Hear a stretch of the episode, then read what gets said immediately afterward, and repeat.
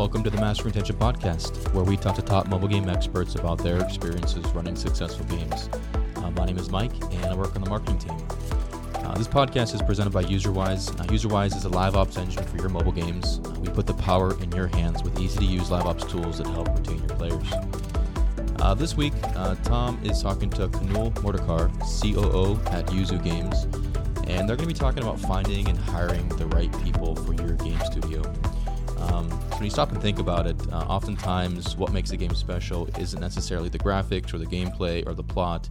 It's the people that work tirelessly behind the scenes to make this game uh, reality and make it happen.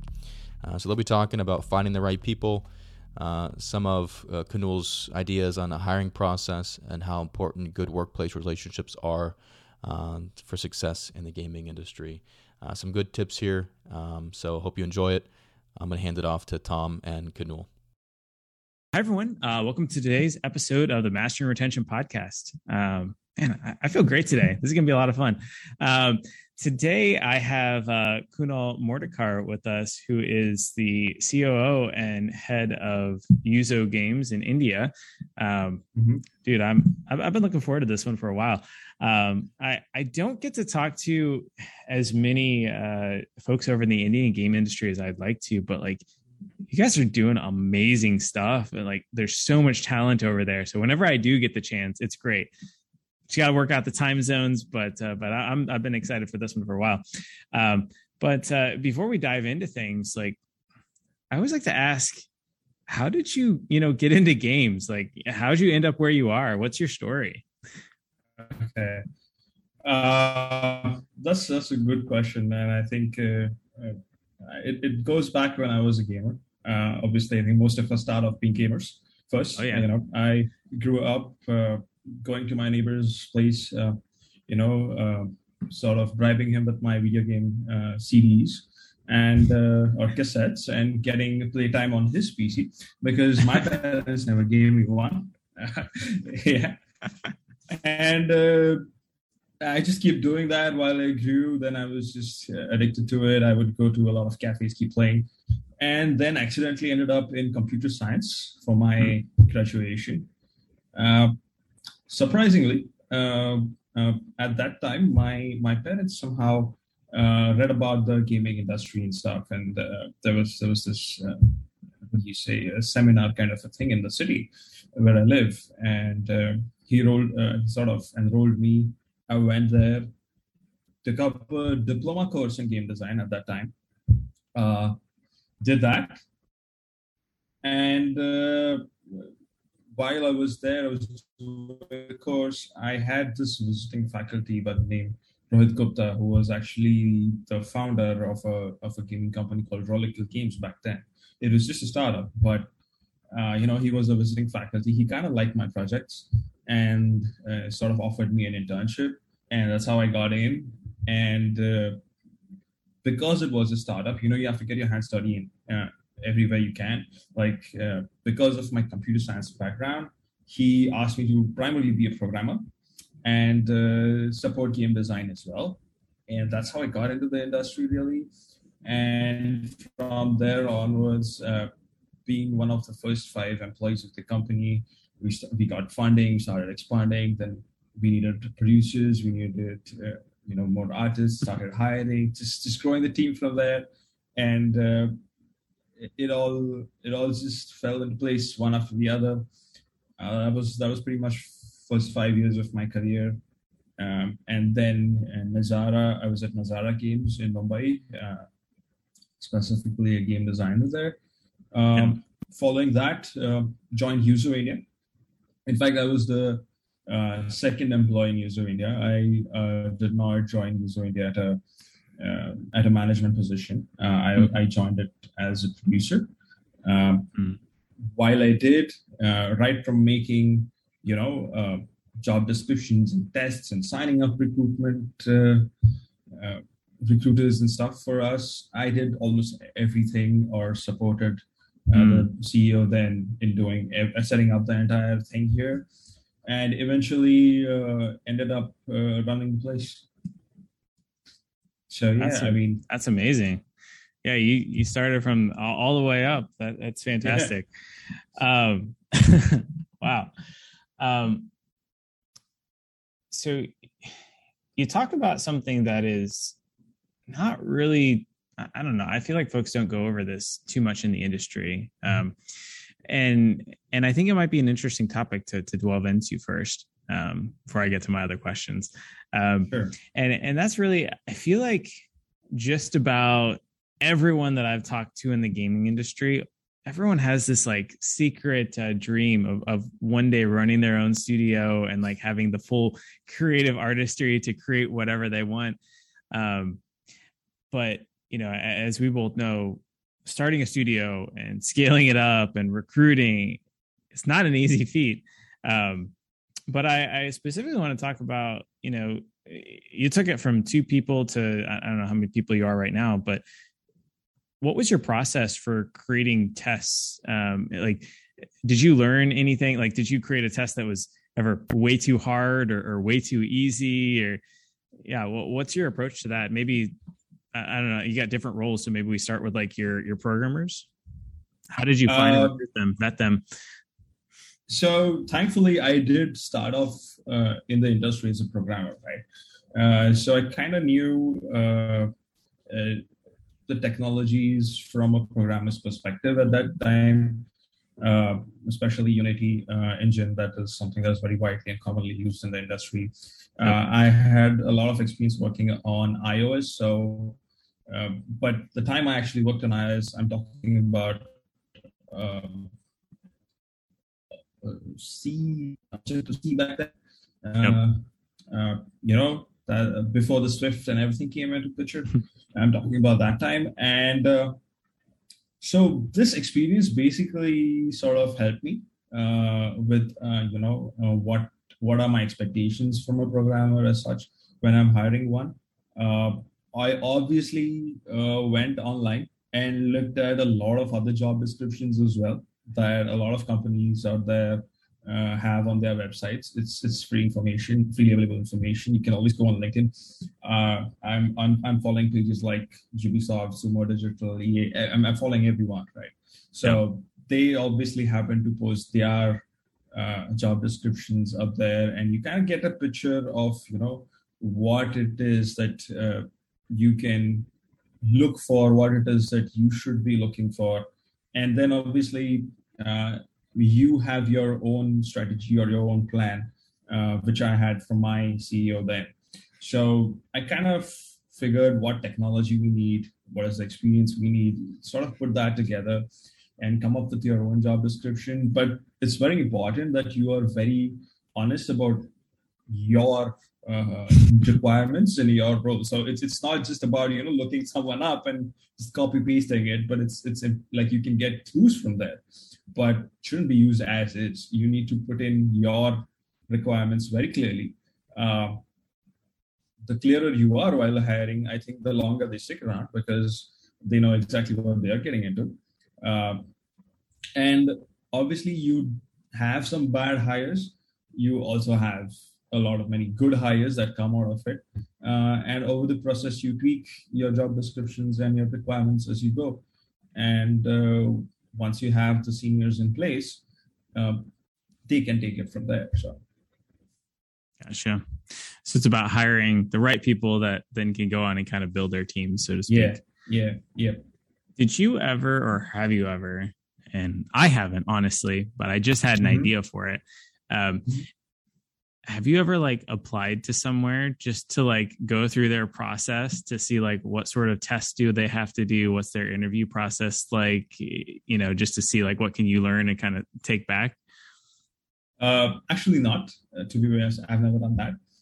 Uh, but i'm very curious when uh, someone else gets a job uh, or when someone else uh, you know someone on my team is moving out and they just we just have a one-on-one and i kind of try and ask you know do you mind if you share the test with me or do you mind if you could discuss how the interview went you know just use their experiences to build on but never really did that myself. But now that you say it i think it's actually not a very bad idea. Yeah, but sometimes sometimes they just sometimes they just come to me, but I'll have to maybe try it myself a little bit too. yeah, yeah, but but uh, I, I I hope uh, we don't waste too much time for the for the recruiter on the other side, because we also need to understand that the company is also investing their time, right? Uh, this is true. Yes, I, I didn't put on my my company hat. Um, it, it's always hard to balance. Uh, it is. It is. So think about it from that perspective, uh, honestly, this is something that I struggle with. Like, um, there's a lot of developers out there, um, but I, I, imagine you've experienced. I, I know that I have. Um, you know, there are very mediocre developers like me, um, and then you know every tier up. You know, it, it, it's not like okay, you add two times and you get something. It's like it's like 10 or a 100 toms is like a, a, step up and then there's like you know a thousand toms you know going the step above that um, you know each tier so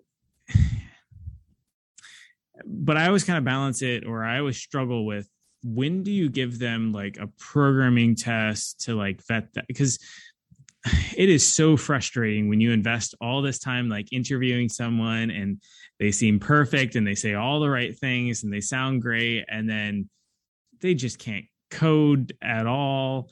Um, so it's like, okay, well, do we do we give them a test to try to go through that? But then, you know, are are the very best programmers going to be like, well, I want to talk to someone first, and I want like I want you to sell me on the company or whatnot. Like, have you found like a good balance or an approach of, you know, when do you interview when do you test to both balance like the candidate time because you don't want to make them all take tests and stuff beforehand but you also got to balance like the company time and how long it takes to interview them. Um, to be very honest with you here, I usually try and keep the test as upfront as possible uh, before mm-hmm. I begin the rest of the uh, interviewing process, uh, so to speak. Um, I would ideally uh, like to put it this way that um, I, if I have now, now I'm. Is it safe to assume that I have a team to help me hire here? Here. yeah. So uh, then generally what I, uh, what I would like to do is, let's say if I'm hiring a developer, I'll probably get uh, one of my developers to uh, take out some time, have a quick chat with this uh, with this candidate, uh, get get a get a vibe check with the person, um, come back, just give me a brief of how how things go there, and if it sounds good then you can uh, you can always have your hr team sort of get back to them and check if they are open to a test around that time. Uh, because what i ideally want to do is uh, use the initial vibe check conversation to sort of give a brief about uh, my company to the to the candidate as well uh, get an idea of the candidate's requirements uh, or you know what their aspirations are more than requirements i would say aspirations. Like it's it's very important you match those uh, and uh, the requirements of the company and the aspirations of the candidate should match. And that's that's when you're like the perfect fit. Uh, if that is not really you know a perfect fit or a good fit then i make sure that uh, in the second round when uh, when my hr is sort of just having rapport with the candidate, they mention it that this is a little different. Um, and do you still want to explore the opportunity? And then this, if, if the candidate at that point is still on board, I think that's that's when I would want to roll out the uh, test ideally. Um, mm-hmm. Before I actually uh, get the get the senior management involved in the entire process. Uh, but again, uh, it would differ mostly on uh, which position you're hiring at. Like if you already have your tech lead in position or your CTO in position in place, then the, probably he's going to take care of all of this um, with the HR team, and you don't really need to get into it. But if you are hiring CTO, then sometimes the process is entirely different. You just uh, yourself going around LinkedIn, you know, looking for someone, talking to everyone, uh, and the test at that time probably comes at a at a very later stage it probably even doesn't sometimes doesn't even come into picture because at that point you're uh, you're at someone's resume and their past uh, work experience is enough for you to sort of say that okay this guy's done what a bit and he's expected to. No yeah. mm, interesting. Of the uh the tests that you've done and and found most successful like uh, I guess in the realm of programmers, like, is it doing like a HackerRank test with algorithms? Is it like, hey, build this project in Unity? There's really no like time frame. It's you know X Y Z. Like, there's a, a lot of different varieties where uh, some people in the development realm are of the mindset that tests don't really do a good job of testing programmers um, because sometimes that stress just freaks people out and they can't actually code in there and you might pass on some really good people. So i'm just generally curious like what kind of tests have you found to be most successful just within the game programmer realm? Uh, so my favorite tests are the ones that are actually uh, you know nitpicking the candidate's uh, brain at his ability to logically think uh, especially when it comes to uh, comes to programmer, right? Um, a logical approach to execution of whatever the task is is very important. Uh, a problem solving attitude is very important. Um, so after a certain point, you're not really looking at what kind of technical knowledge or you know what kind of uh, uh, how good does he understand the technology itself because by that time he's worked long enough to have a good idea of those things. But at this time you just want to uh, kind of think about things like uh, just ask a quick question like hey we are making a chess game. You know the rules. Uh, how are you going to go about you know making that? You don't have to do it. Just just tell me how you're going to do it. Or just tell me what thought process you going through.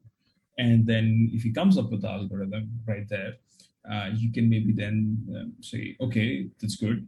Are there any scope? Is there any scope for optimization? Because obviously you want to save your uh, your uh, processor uh, from doing too many calculations for a simpler task, and uh, you know you just just kind of keep at it until you can see how far that that can go, can come up with ideas, or even just he's trying to solve it, like you know, he's troubleshooting it. Even even if you can see that, yep. and you realize that okay, he's got a really good approach at this. Uh, because nowadays the thing is, the internet has most of the answers on it. But, you know, uh, and even if you have uh, if you have someone who's just good at finding solutions and solving problems, uh, they will get you there. That's a really interesting approach. I like that a lot, actually. What about um, if we think about like artists? Is there a slightly mm-hmm. different approach to how you would, you know, test and vet artists that you're looking for? Uh, for artists, I usually uh, just prefer an actual test of whatever they're going to be. Like if you're going to be character artists, then yes, uh, this is the character I want you to sort of uh, model or texture or animate. You know, uh, that's that's pretty straightforward there or if it's a concept artist, then you sort of uh, get your designer to have a design document or something for a character that you can just share with the concept artist and see what the concept artist throws back at you. Sometimes they just surprise you. I mean, they come up with a concept that's much better and like you never imagined it that way, but it looks really awesome. It's like, okay, uh, that's mind blowing. Uh, as for the animations and stuff like that, it, it's it's quite straightforward from from what kind of work they have just submitted in the test. You know, I obviously love to see portfolios before I sort of uh, shell out the test. So if the artist is keeping their portfolios updated, that's great. That's great. That's actually something I've seen a lot. Um, especially while I was hiring here in India, that I had a problem with is that most artists or a lot of artists I came across uh, had portfolios that weren't really updated. So like they're really good now, but the kind of work that I see on their, uh, you know, ArtStation and stuff like yeah. that is is just beginner stuff, and I'm like, okay, something's wrong. Uh, do you ever find that some artists like I, I know I've heard of this before of like, well, I've done all this work for so and so, but I can't show it to you because of an NDA or, things like that. Yeah, yeah, absolutely. Um, cool. Uh, one last thing, you know, related to hiring, and, and then I'll, I'll, get off the topic, but I think it's so important. Um, you mentioned you want to be as clear as possible for hiring. Um, mm-hmm and likely if you get that right, they're going to stick around for longer. Um, you launched this new studio though. How are you? How were you able to be clear in your hiring for a new studio, or in this case, like a new startup? You know, when things might change so much, like you know, you might have a theory of like, hey, this is the first game we're working on, but your metrics might be crap, and you kill that game four or six months in, and you're doing something completely different. So how how do you keep that clearness? Is it about having like a higher level vision or? Uh, so it's it's uh, when when let, us stick to programmers in this case, right? Uh, now, when you're making a game, uh, there are a lot of many things to it. Like, for example, there can be gameplay programming. Uh, there can be some some programmers who are working on the UI of the game, or uh, you know, just building pipelines or your uh, your build pipelines, you know, you know, or your resource pipeline. So uh, or especially when you're a startup which is starting off you have one developer who's probably doing everything for you yeah. you know? Uh, so i think the clarity that i was specifically mentioning is this that sometimes uh, your developers will have reached a point where they are like okay i love gameplay programming. You know i, I, I want to work on that. I, I don't really like to sit and figure out the UI and make sure that it's fitting on all the all the screen sizes, all my all yeah, my, that's me. Yeah, yeah. So I, am not interested in that. I'm I want to focus on the gameplay. Uh, so this is what I was talking about. Like if you are big enough studio where you can have like dedicated people working mm-hmm. on some dedicated projects, yes, you make it very clear that hey, you're a gameplay programmer and this is what is expected of you um, if you're starting off, then you can say uh, you're to get everything, and uh, that's how it's to be. Uh, you can sort of give them an idea in terms of your pipeline, uh, but obviously, uh, like you said, uh, in the gaming gaming business. Um, especially with the data if it's if it's not supporting your game you're going to um, just pull the plug on that project and move on to the next one. So yeah. guaranteeing that is definitely, I would say, not something that you can do unless you're working on a very big project, which you know for sure is, you know, for, for example, if you're working on the next FIFA, then you, you, you kind of know that the game's coming out, right? Yeah. that's, that's really good to think about. Cool. Um, okay. I wanted to talk a little bit like you have a lot of experience as a producer mm-hmm. and I've heard I don't know so many different definitions of like what a producer is and what they're supposed to do. So I, am curious, like you know, when you hear that someone is a producer, like what does that mean to you? Uh, okay, uh, I very much relate to what you said uh, when when you know a lot of different definitions of producer. Uh, but uh, to me, uh, if you are a senior level producer, I'm looking at someone who is able to uh, take my vision for the game or the basic idea or basic premise of what kind of a game am I wanting to develop and come up come back with a with a team size with a team plan uh, a possible budget plan to go around it that says, uh, okay, Kunal, we're going to need a team of 10 people, 15 people to execute this project.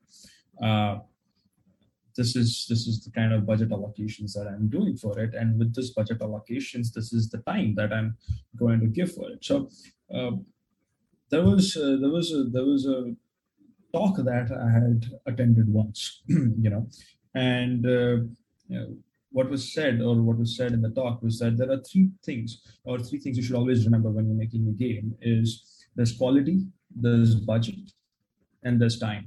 And you can always control just two of those factors. For example if i see my budget is less and i want uh, extremely good quality project then the time is not in your hands. It's going to take a lot more time.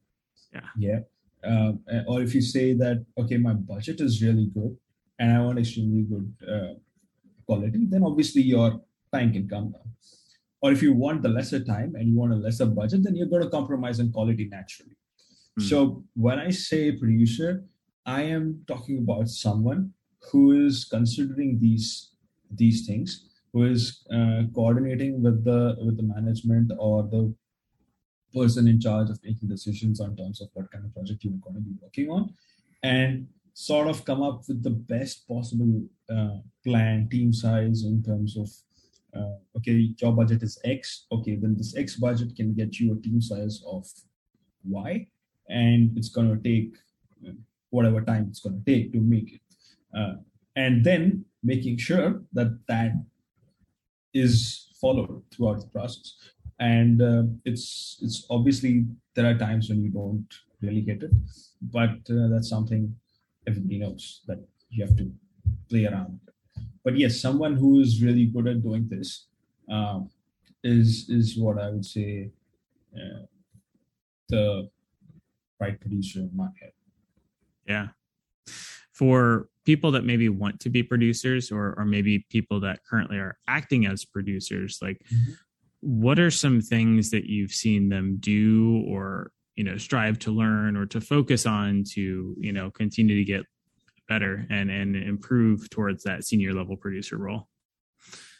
I think uh, when it comes to meeting timelines one of the most difficult things to do is uh, come up with uh, estimations especially from developers.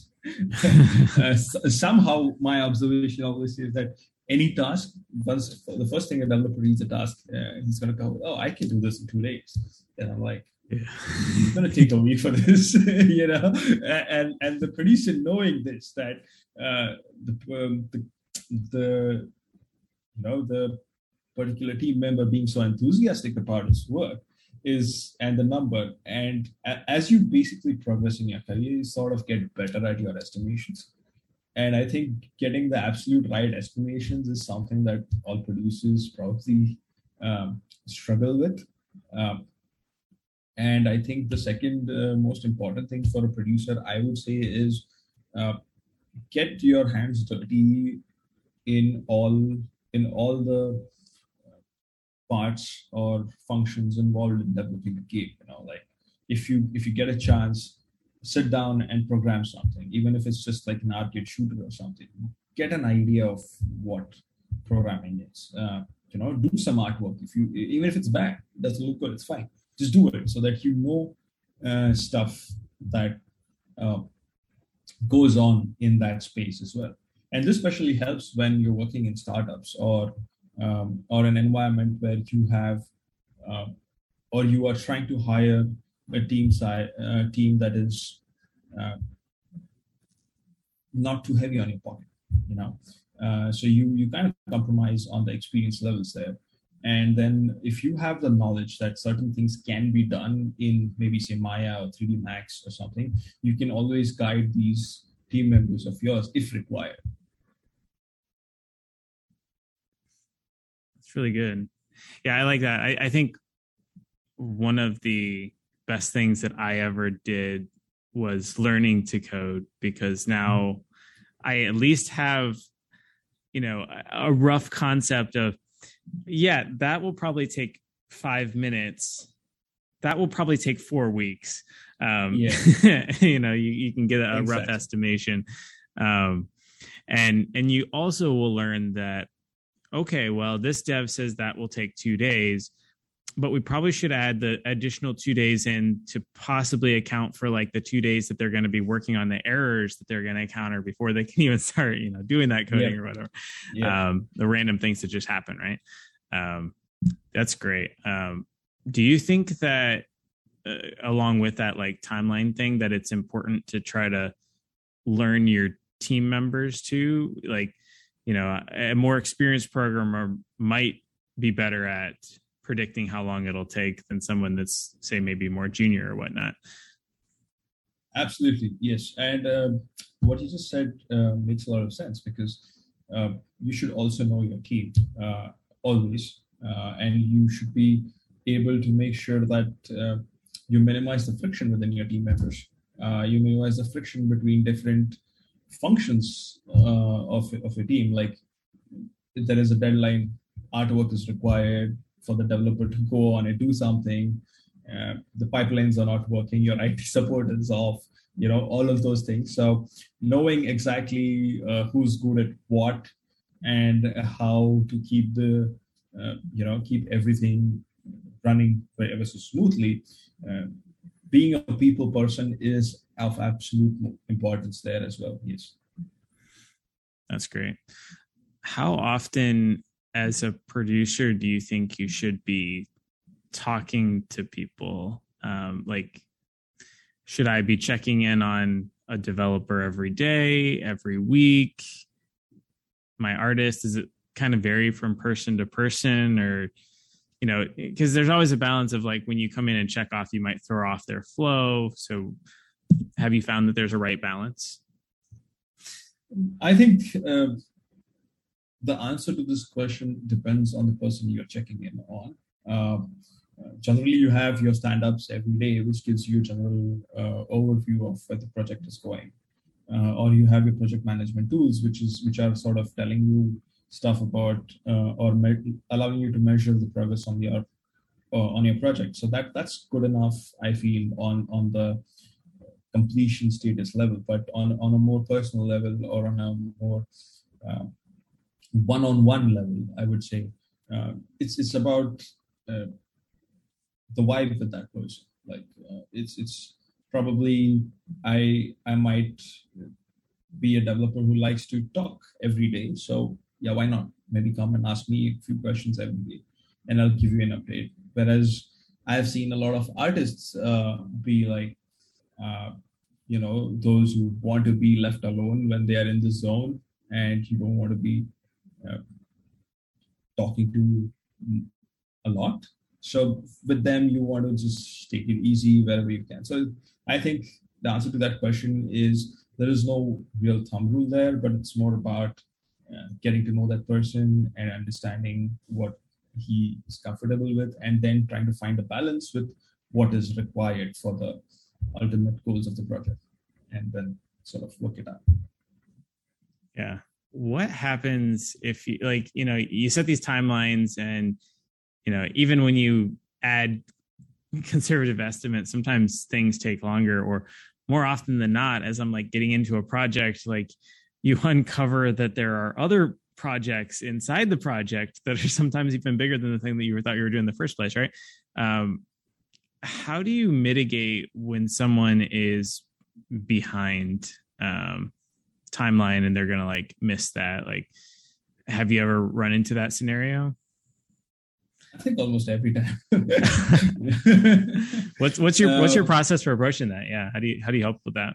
Uh, so ideally, I believe that uh, if something is not coming across, you need to sort of gauge the importance of having that in the next update.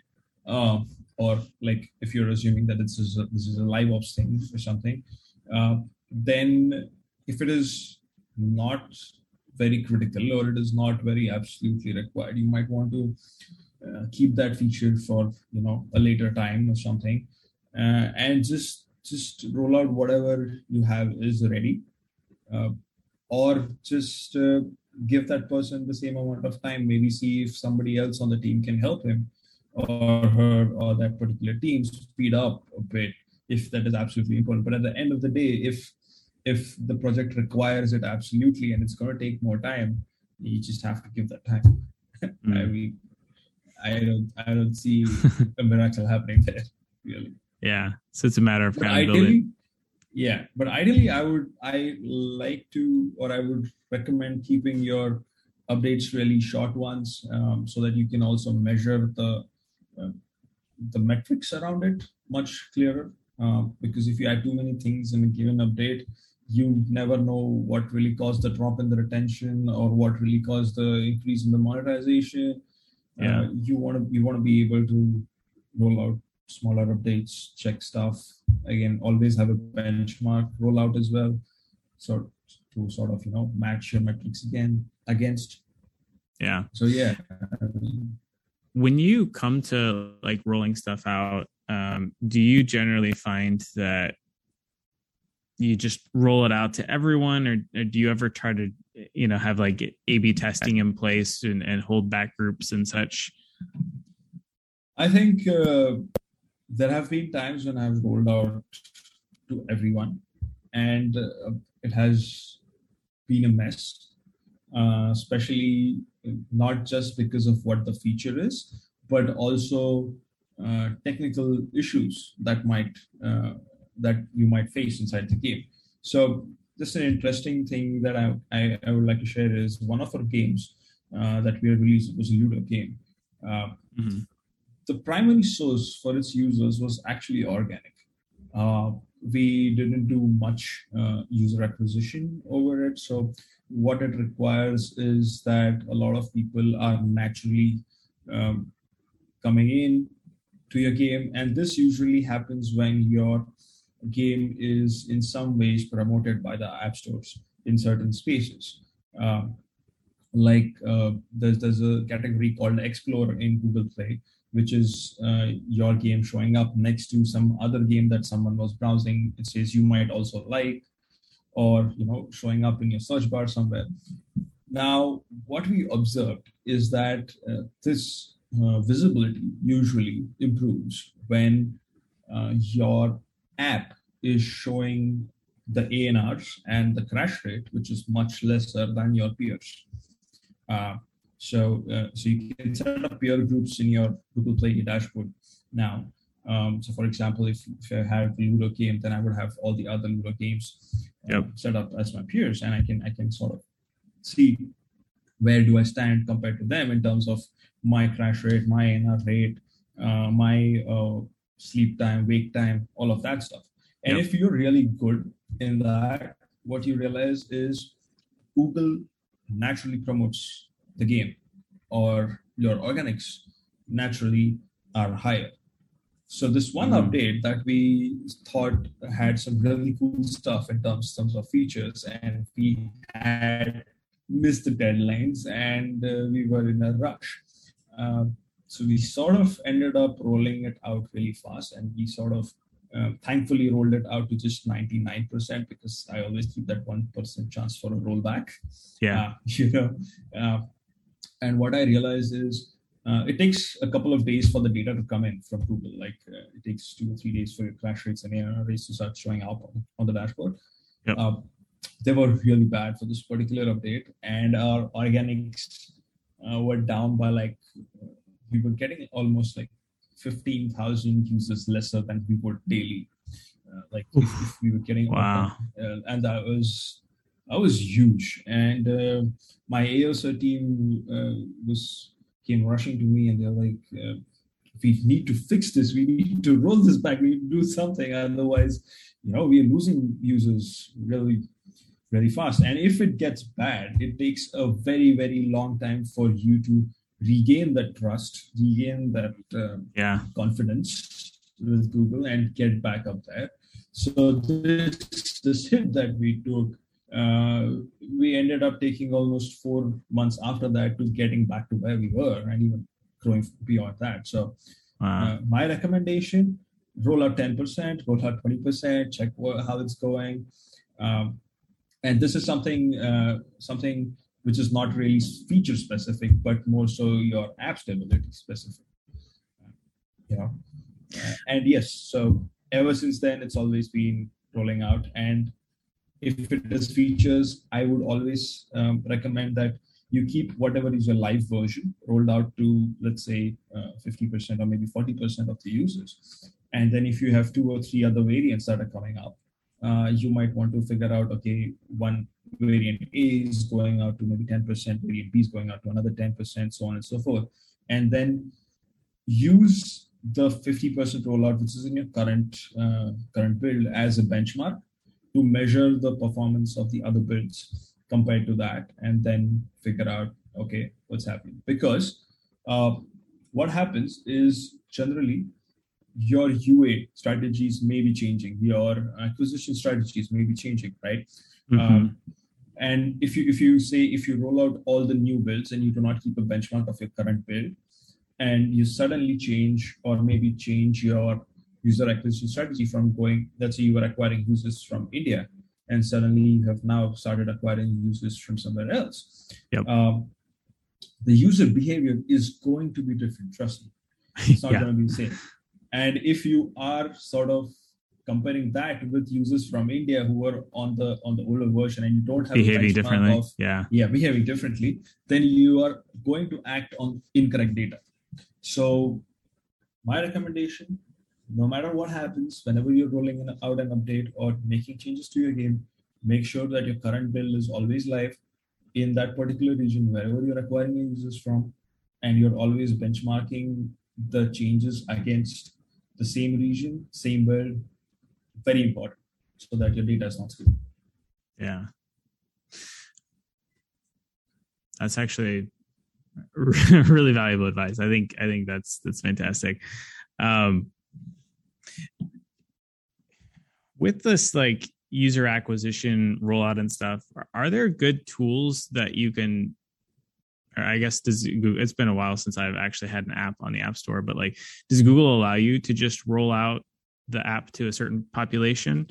Um, I, I, know what I've seen some game studios that I work with um, do is they'll have servers, and so like server one, all the players on server one, which is maybe ten percent of the overall population or five percent, will always get the new stuff um, and they know that it breaks more often, but they kind of like it because they get the new stuff before the other servers do and stuff like that. Um, but they just know that they're going to be the ones that kind of get that experimental stuff. And so it's a way that they can kind of roll it out, but you know, their players talk a lot and they're in guilds and, and, and whatnot. And so, you know, if some of them got the new stuff and the other ones didn't, they'd be upset, but because it's within the one server, they can kind of maintain that. Um, do you find that that rollout is something you have to do like on your side or are there some external tools that allow you to, to roll it out? Uh, so personally i've always worked on uh, tools that were developed by our own uh, company like YOOZOO had a lot of tools that help you do this stuff. Yep. Uh, so uh, honestly i have not explored the market out there really uh, in terms of what tools can can be used for this. Google as far as i'm aware uh, does not allow you to decide a specific population in terms of region yeah. or uh, or stuff. Maybe your internal test or your public test, open beta test, uh, you can have a region specific launch. Uh, but the actual production build, uh, I think you can just define uh, the percent rollout. you can't really decide which particular region as such. Right.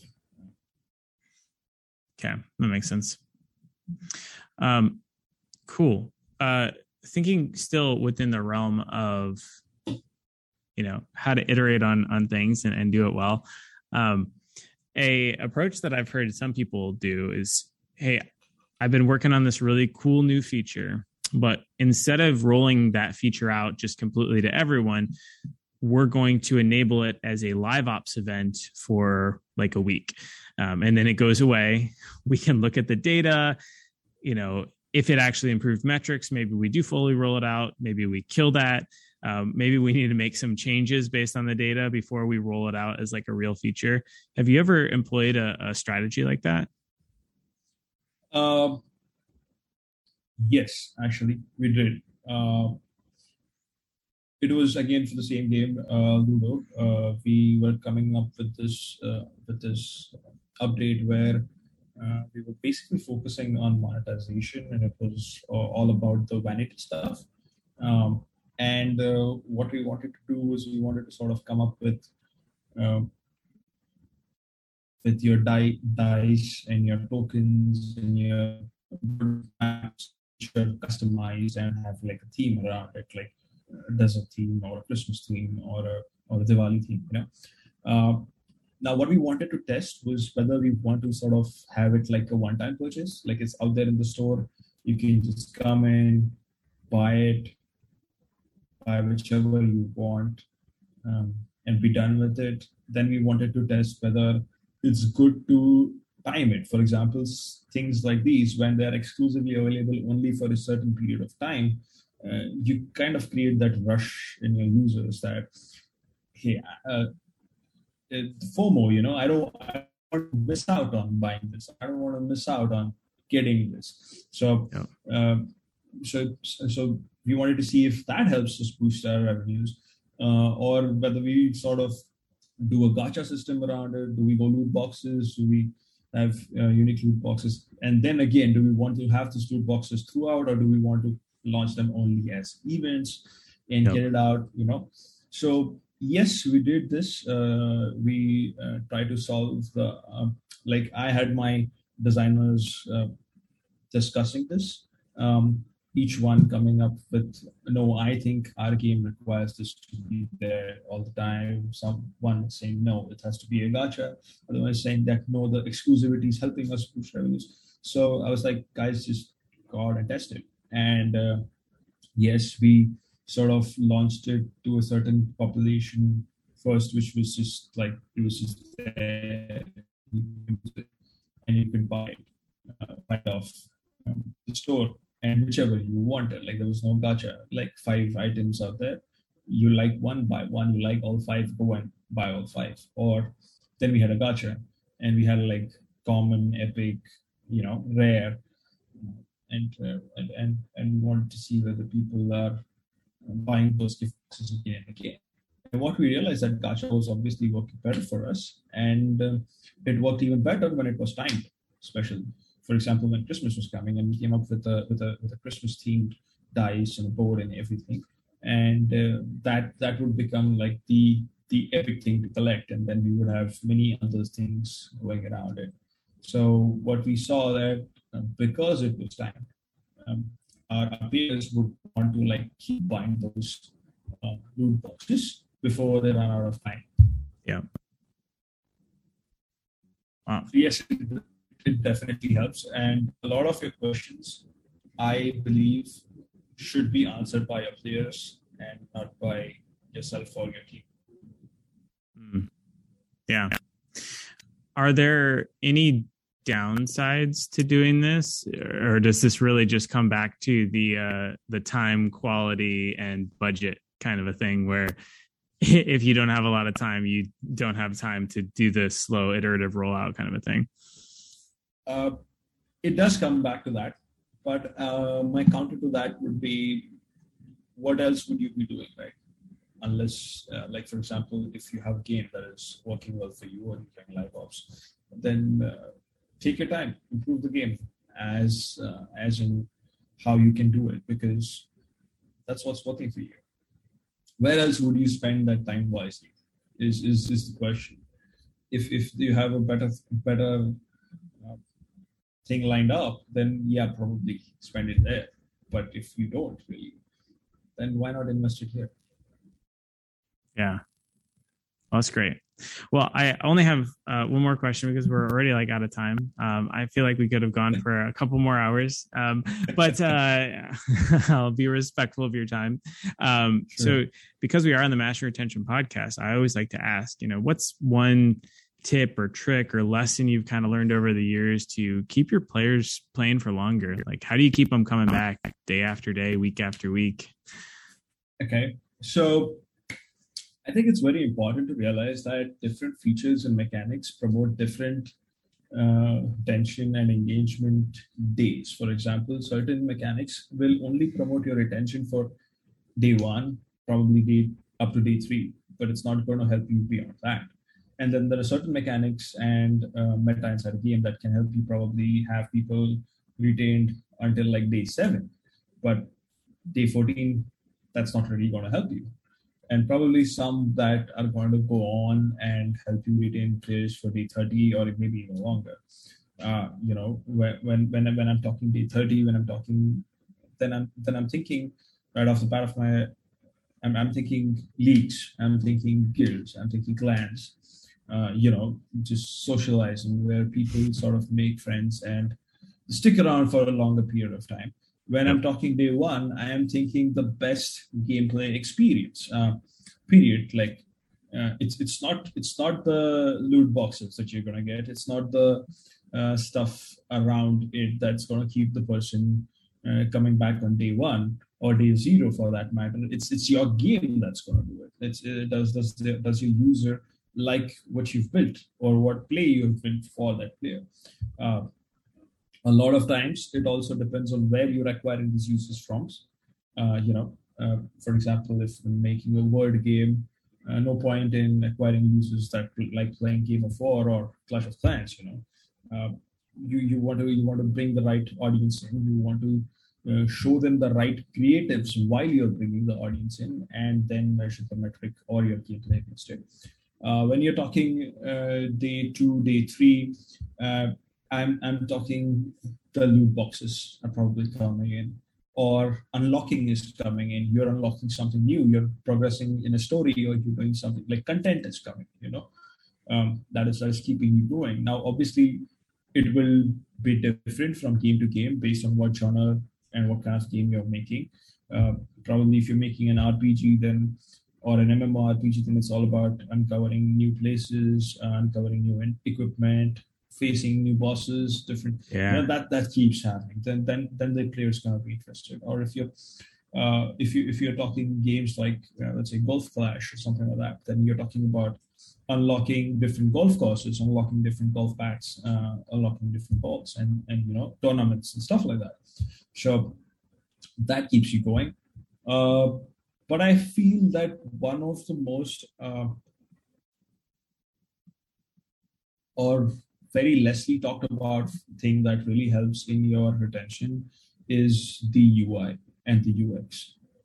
Uh, if your players don't understand how to go about playing a game or how to go about navigate themselves in the game or um, you know like the polish and feel of the game as soon as they see it they're probably going to be gone even if they actually like your gameplay or probably never stick around long enough to figure out your gameplay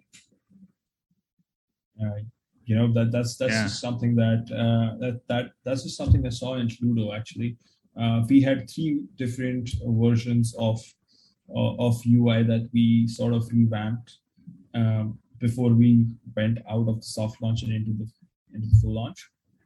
And the last uh, update, I I saw about six percent rise in D1 retention, just because uh, the now the UX was pretty much the same. We just changed the way it looked and the colors and the theme and uh, that just helped us six percent increase overall. So it was mind-boggling to me as well. But hey, works. Yeah. yeah. Wow. And I think one other important thing is your user acquisition, your marketing team, or your mm. publishing team. You know, uh, sometimes when you're making a game that is very unique, uh, probably first of its kind, yeah, there's nothing like that out there uh, maybe you want to show your gameplay in your creatives. That just helps the user um, learn about your game before he is in the game. It's it's like your FTUE even before your FTUE began. Hmm. Yeah, no, I I always say that too. It's like and I, I, know we're like desperately out of time here, but um, you know, no when when a player comes in and they just churn right, away. It's like, mm-hmm. okay, well, it's not like they just churned. Like they had to see that ad, decide that it was so interesting that they wanted to click into the game. And then they were so interested by the ASO and the screenshots, and it looked like it was going to download the game and they actually get into it. Like you must have truly failed at like delivering the experience that they thought they were getting, right? Like they had to go through all these hoops and steps to get to where they are. It's not like you know, oh, you know, they just churned out. It's like, no, we we failed them in some way. But uh, yeah. this is great. I love this. Well, uh, Kunal, if uh, folks want to get in contact with you about anything, is there a, a good way for them to do that? Uh, my email ID, I guess. That's, uh, that's, that's, that's fine. Kunal Mordekar at gmail.com. Awesome. Cool. Well, thank you so much for joining us. Yes, it was it was a pleasure being on your podcast. It was great talking to you, Tom, uh, and I hope uh, informative as well. Definitely. All right. Have a good one. All right. You too. Bye bye.